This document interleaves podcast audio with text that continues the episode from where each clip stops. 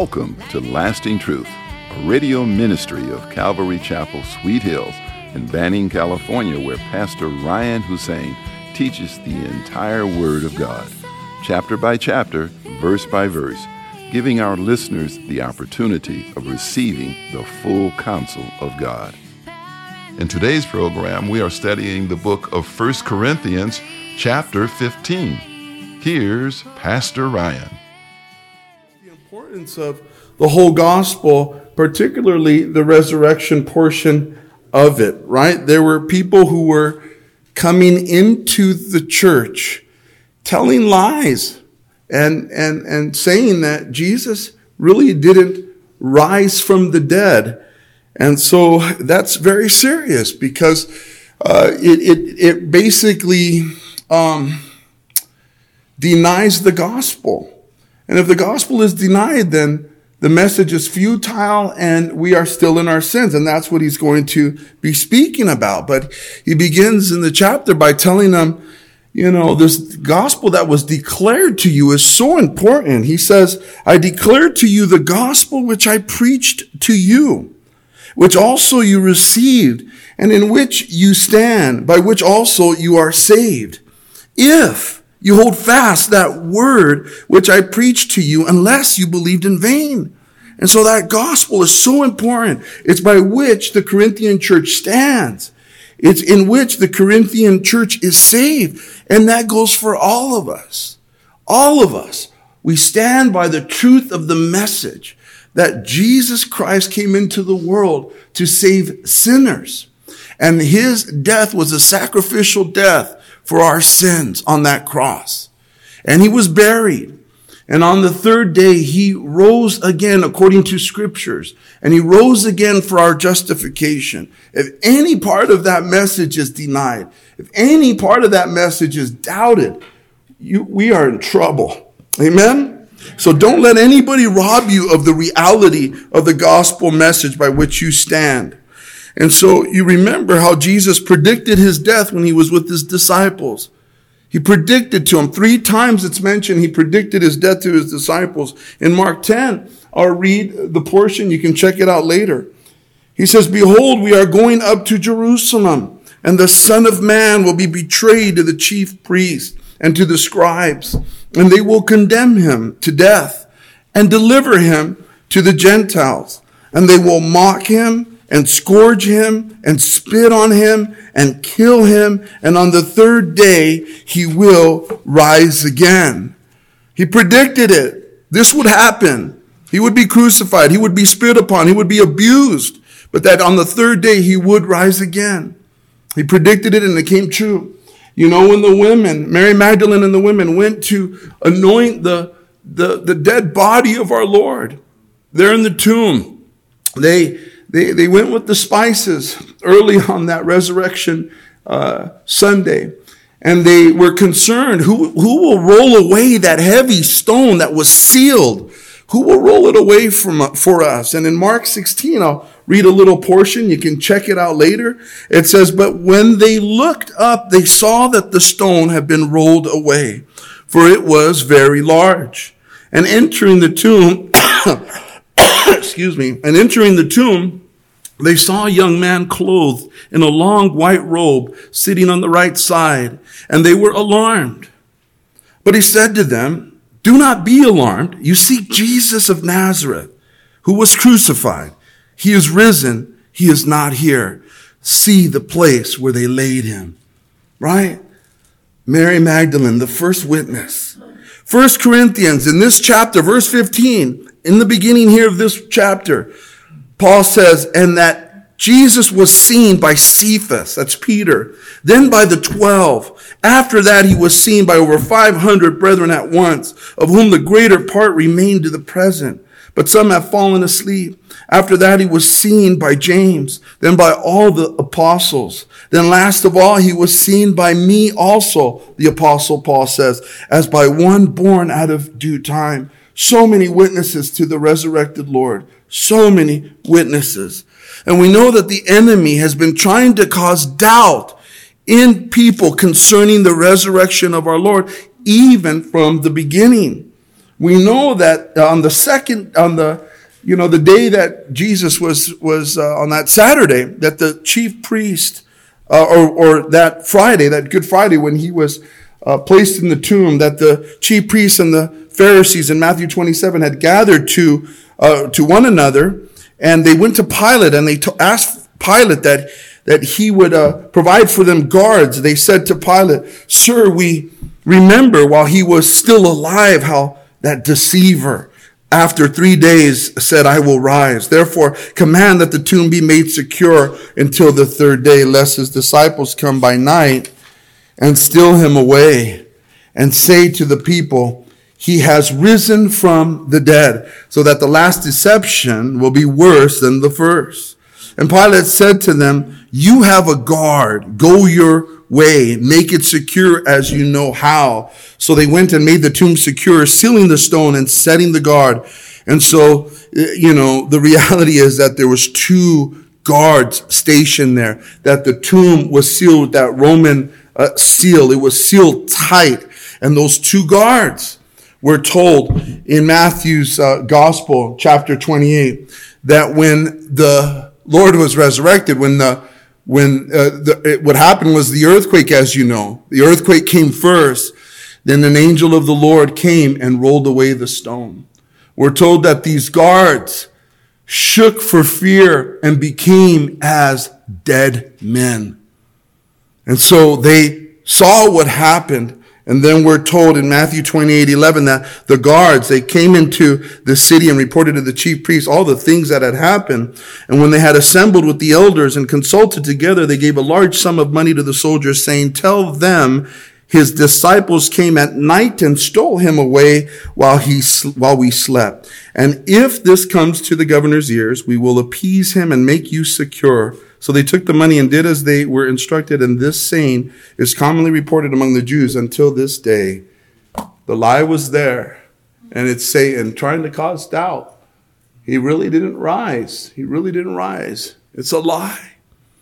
And it's so important for us as Christians today, more than ever, to know that we serve a risen King. That our justification which basically means that because he died on the cross for our sins and his righteousness was placed upon us, that justification means it's as if we've never sinned, just as if we've never sinned. All of our sins that we ever committed were placed upon him. And he gives us eternal life. And we need to remember that today for many reasons. Not just because our, our, our, our faith hangs on that, but for many reasons. We serve a resurrected God. And, and, and when you speak of that, the resurrection of the Lord, I mean, you know, we think of victory. We think of hope. We think of strength. We think of faith. We think of not, we, we were, we were losing, we we're all depressed, but now, but now we're full of joy and hope because he is risen. So that's why the enemy was creeping into the church then and has creeped into the church today.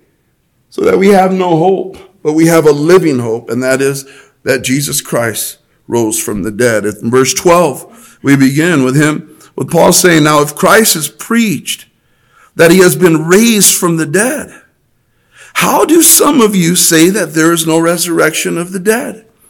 But if there is no resurrection of the dead, then Christ is not risen. And if Christ is not risen, then our preaching is empty and your faith is also empty.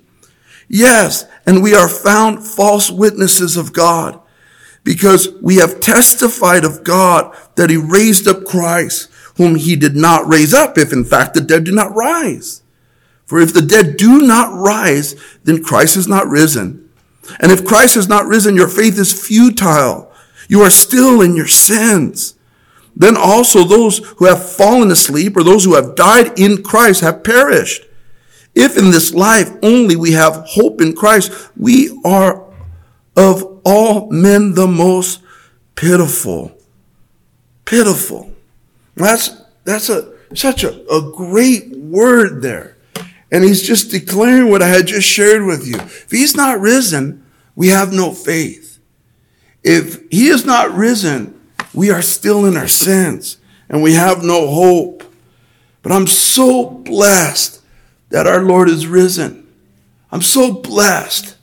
Like I said a couple weeks ago, if not the saddest thing we'll ever face in this world is the death of our loved ones and friends. Death is real. Death, you know, hits us all. 10 out of 10 of us will die. Unless we're raptured, 10 out of 10 of us will experience it. But thanks be to God, it doesn't end here. It doesn't end here. King David said in Psalm 23, verse 6, I will dwell in the house of the Lord forever. In the second book of Corinthians, chapter 5, verse 1, Paul says, For we know that if our earthly house, this tent, is destroyed, we have a building from God, a house not made with hands, eternal in the heavens. Oh, we have an everlasting house waiting for us, guys, in heaven. An everlasting house. We too, who believe in Christ, shall dwell in the house of the Lord forever. Jesus said in John 14, 1 through 2, Let not your heart be troubled. You believe in God, believe also in me. In my Father's house are many mansions. If it were not so, I would have told you. I go to prepare a place for you. And if I go and prepare a place for you, I will come again and receive you to myself, that where I am, there you may also be. Where I am, there you may also be. Jesus told Martha, right, of Martha and Mary and Lazarus when he was on his way to, to, to raise Lazarus from the dead after four days, right? He said to her in John 11, 25 through 27, I am the resurrection and the life. He who believes in me, though he may die, he shall live. And whoever lives and believes in me shall never die. Do you believe this? And she said to him, Yes, Lord, I believe that you are the Christ, the Son of God, who is to come in the world. Do you believe this today, my brothers and sisters? That if you believe in Jesus Christ, you shall never die. Shall never die.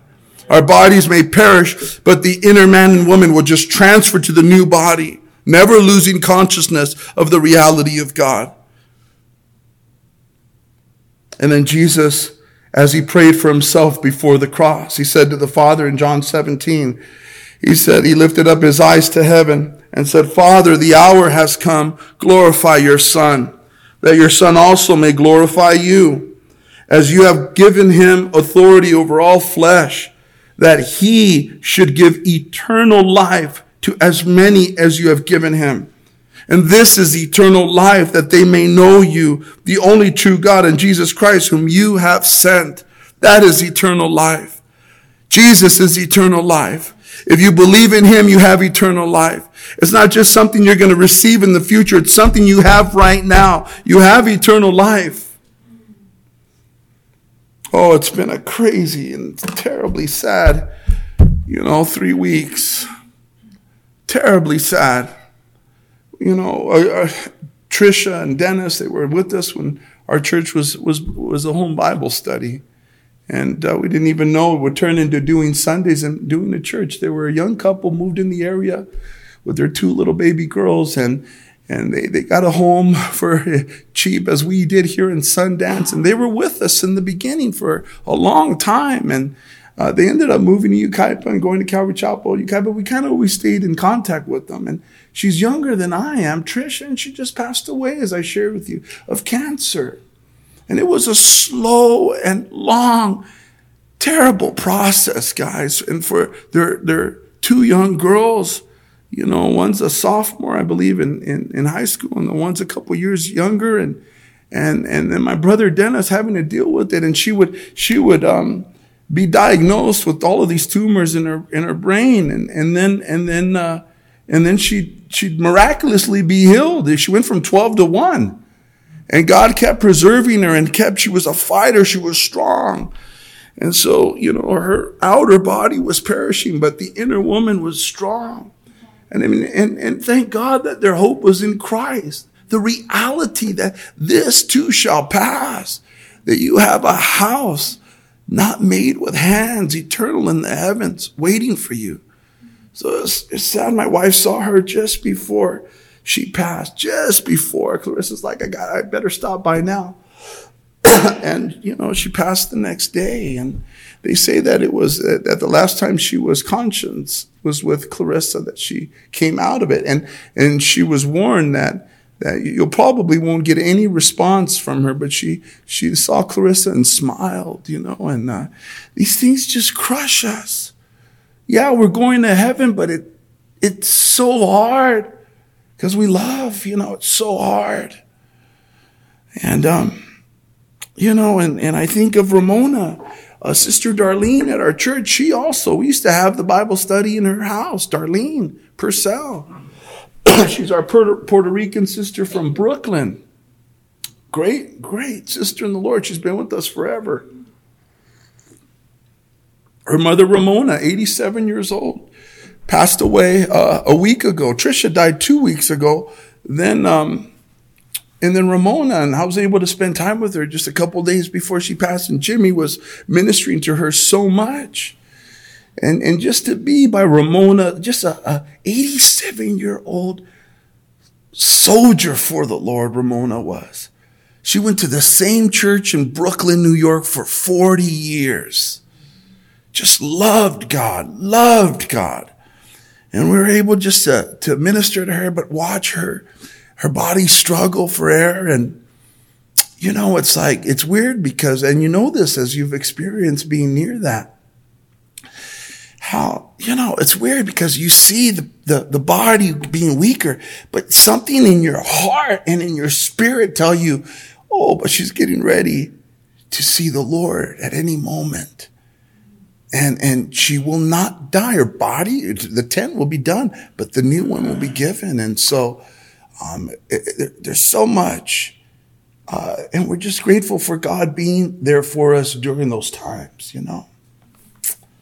It's been an interesting, you know, three weeks to say the least. And Second Corinthians chapter 4, verse 16 says, Therefore we do not lose heart, even though our outward man is perishing, yet the inward man is being renewed day by day. For our light affliction, which is but for a moment, is working for us a far more exceeding and eternal weight of glory. While we do not look at the things which are seen, but at the things which are not seen. For the things which are seen are temporary, but the things which are not seen are eternal. That's such a beautiful word. You know, as Christians, our bodies get older. We suffer sickness. We suffer loss.